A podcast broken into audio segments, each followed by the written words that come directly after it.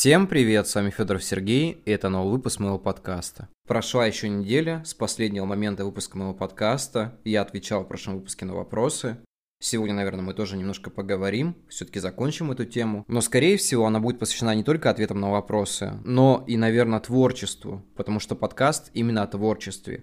Знаете, я много чего говорю в своих подкастах, рассказываю какие-то вещи, делюсь опытом и так далее. Иногда мы заходим в определенные моменты, которые не касаются творчества, но об этом мне тоже интересно поговорить. Поэтому я пришел к мысли, что некоторые подкасты будут все-таки посвящены каким-то размышлениям. Именно, наверное, жизни, философии и так далее. Но при этом творческие подкасты, они останутся, потому что это важнейшая часть моей жизни, и я уверен, что именно рассказывая вам о творчестве, я развиваюсь сам. Знаете, у человека бывают такие моменты, когда он находится очень долго в одной обстановке, там на работе, дома и так далее. И все это превращается в определенный день сурка. И от этого человек начинает немножко тупеть. Ваш покорный слуга находится примерно в такой же обстановке. Работа, дом, там какие-то свои проблемы личные и так далее. Это все не очень важно. И при этом начинает забывать, что такое творить и писать. Потому что иногда вот этот слой нашей привычной жизни накладывается на наш внутренний свет. Вот так бы я хотел это назвать. Когда человек хочет просто что-то делать, двигаться, развиваться, но при этом какие-то бытовые вещи ему мешают. Этот подкаст для меня является какой-то частью, наверное, моей отдушины. В моменты, когда я рассказываю о своем опыте, рассказываю о творчестве, я понимаю, что я вот не совсем прям отупел и хотя бы что-то помню. И в то же время я обновляю себя изнутри.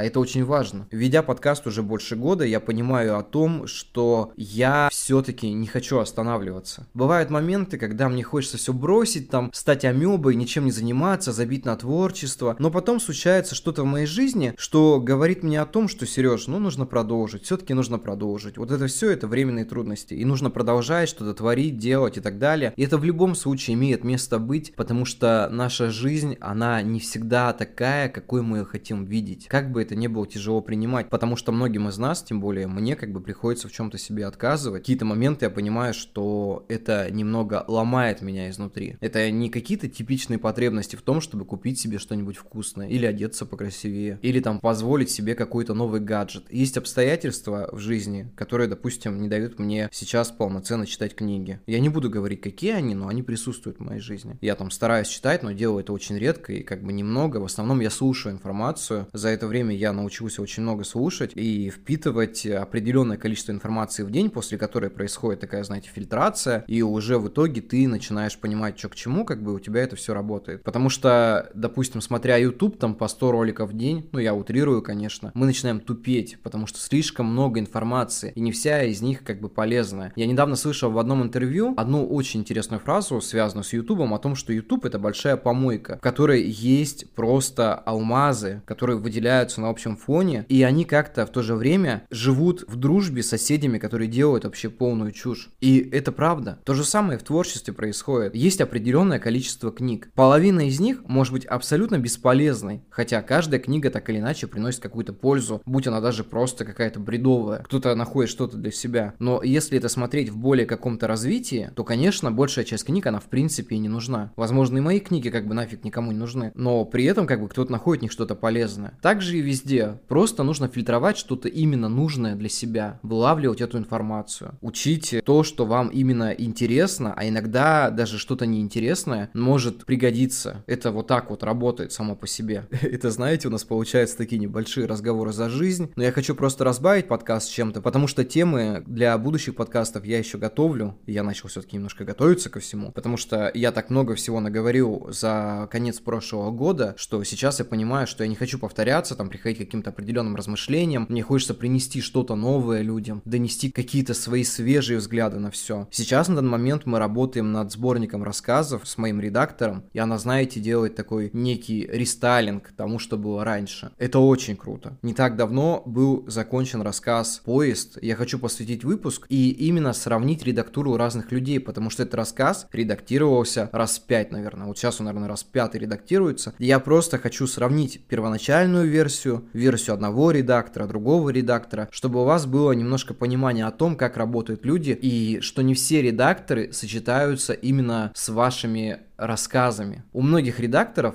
есть такая штука, что либо их стиль может совпадать с вашим, либо это, ну, невозможно. Хотя многие, наверное, мне скажут, что не прав, и что у редактора должен быть определенный такой внутренний задаток в том, что он работает с любыми текстами. Ну, я не считаю это правдой, потому что мне кажется, что если у вас редактор не близок к тому стилю, который делаете вы, и при этом не может с ним грамотно работать, то получится какая-то фигня. Таким образом, я отказался, допустим, от прошлого редактора, но это уже, знаете, наверное, немножко, наверное, другая такая тема, не для этого именно разговора, наверное, о чем-то другом поговорим. Мне как-то задали вопрос о том, нужно ли писателю продолжать писать, если у него, в принципе, не идет никакого развития. В любом случае нужно, потому что, когда ты пишешь, ты двигаешься, просто ты этого не замечаешь. Может пройти куча времени, и при этом ты не увидишь того результата, но он все-таки будет. Он рано или поздно выстрелит. Но если ты откажешься от этого уже, не знаю, там, с первых каких-то моментов, подумаешь, что это ошибка, я не буду это делать, то, наверное, ты просто сдашься. А сдаваться в этой жизни, ну, нужно сдаваться только в одном случае, если ты уже мертв. Вся жизнь это огромная борьба. Если бы у меня спросили о том, Серег, а что для тебя жизнь? Fight for the future. То, что набито у меня на руке. Борьба за будущее. Да, есть такая фраза на моем теле. Так и живем. Я не знаю, как конкретно разбирать выпуски по тем частям, чтобы они сочетались, потому что иногда я несу просто что-то сумбурное настолько, что мои темы скачут там с одной на другую. Я не знаю, насколько слушателю это приятно. Просто вы вроде как бы настроились на одно, в итоге получили другое, потом появилось третье и так далее. Но я все-таки остаюсь собой как бы и продолжаю творить сумбур. Мои все выпуски это такая неразбериха, наверное, в то же время как бы они иногда приносят пользу. Ну, судя по вашим отзывам там и так далее. Сегодня Сережа такой, знаете, немного искренний, усталый человек, который встречает свою пятницу, сидя дома после похода там к врачу и так далее. Дело-то в чем? Дело в том, то, что буквально сегодня днем я осознал свою, знаете, некую беспомощность, что ли. Это прозвучит, наверное, немножко наивно, забавно и по-детски, но когда человек часто пытается держать себя в руках и быть сильным, иногда случаются какие-то сбои, и человек немножко ломается. Ну как ломается? Просто дает себе какую-то слабину на секунду. Сегодня случилась такая забавная история. Я просто шел купить себе обед в магазине, поднимался по ступенькам, споткнулся и упал просто плашмей. Я лежал лицом вниз возле входа в магазин и просто подумал, сейчас, наверное, кто-то подумает, что какой-нибудь алкаш упал, типа, напился и так далее, не дошел. Но потом мне стало в этот момент как-то все равно. Ну, упал я и упал. Но в то же время я почувствовал, знаете, какую-то беспомощность. Я как будто бы на секунду вернулся в далекое детство, когда ты падаешь на улице, мама подходит, поднимает тебя, там, отряхивает и говорит, все, пойдем домой, там, все окей. И в этот момент я почувствовал себя почему-то безумно одиноким. Как бы это странно ни звучало, хотя сам по себе я не одинокий человек, но просто в эту секунду я почувствовал свою такую, знаете, беспомощность перед э, этим огромным миром, когда ты вроде и как бы пишешь, ты писатель, которого там читают люди, хотя бы какой-то круг людей читает, ты и в принципе как бы мужик для своей женщины, но при этом какие-то определенные моменты, когда ты просто лежишь на земле, ты думаешь, насколько я жалок. Да, я не знаю, типа, это очень странно звучит, и я не знаю, насколько это корректно, но вот в такие моменты, наверное, нужно прочувствовать ситуацию, которая случилась, но после этого в итоге взять себя в руки и двигаться дальше. Я просто встал, отряхнулся, такой подумал, да, Сереж, такой бедный, несчастный, такой страдалец, но потом я понял, что все еще впереди. На самом деле это был такой знак, чтобы я просто не шел в это место, потому что после этого случились какие-то определенные обстоятельства, которые показали, что лучше бы ты оставался на работе. Но я не буду в это вдаваться в подробности, но все-таки я начал снова замечать, что знаки жизни, они существуют. Вот как ни крути, вот как бы не говорили, что нет, мы там сами все строим, там третье, десятое, нам ничего не может угрожать. Нет, на самом деле знаки есть, мы просто их не замечаем. И если вы где-то споткнулись и упали, может быть, вам не стоит идти, куда вы направлялись, как бы, может быть, все-таки стоит остановиться и подумать об этом. Ну, это так, просто пища для ума. Ну, вот такая вот немного страдальная история от вашего ведущего сегодня. А так, если подумать, то все продолжается, творчество развивается, люди живут, работают, все существует, мы совсем справляемся. Человек такое существо, которое адаптируется просто ко всему. Что бы ни случилось, он как таракан, там, ему голову оторви, он там начнет ползать до последнего, там, как-то пытаться жить без этого. Ну, я утрирую, конечно. Это, наверное, немножко такой сомнительный пример, но при этом все так и работает. Человек должен привыкать ко всему, что происходит, и какие бы ни были там творческие кризисы или какие-то проблемы, мы просто обязаны адаптироваться под эту ситуацию и продолжать что-то делать. Иначе какой смысл было вообще стараться? Но это такой крик души на сегодня. Я выговорился, мне было приятно, что меня дослушали. Если вы дослушали до этого момента, следующие выпуски будут уже по творчеству адаптированы, и мы будем говорить про редактуру, мы будем разбирать текста. Я специально все это приготовлю, расскажу вам и так далее. Мы сравним ценовые диапазоны редакторов, посмотрим на то, как кто за что делает и как что получается. Кстати, в дальнейшем, если будет желание, я хочу в следующем месяце, через месяц, наверное, заказывать обложку для своего сборника рассказов, и мне бы хотелось просто ваше мнение, чтобы вы посмотрели определенные работы и сказали, стоит они того или не стоит. Ну, то есть взять, допустим, троих художников к заготовке и выбрать из них самого лучшего. Это было бы прикольно, и мне кажется, многим было бы интересно посмотреть. Тем более я знаю, что многие писатели, они часто сталкиваются с проблемой, когда хотят заказать обложку, не знают у кого там, и ищут кучу вариантов. На самом деле художник-то может быть любой, но при этом не все художники умеют работать с программами, которые создают обложки для ваших книг. Мне нужно, чтобы человек действительно как бы умел, и он подготовил от А до Я, чтобы я не просил третье лицо, которое будет там все это доделывать.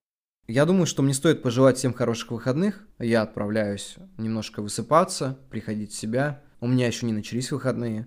Завтра мой крайний рабочий день, после этого я смогу нормально выспаться. Поэтому всем хороших выходных, всем прекрасно провести время, написать прекрасные главы, написать прекрасные рассказы, сделать что-то полезное для себя, для окружающих, для близких или просто выспаться. С вами был Федоров Сергей, ваш покорный слуга. Всем спасибо, до скорых встреч и всем пока.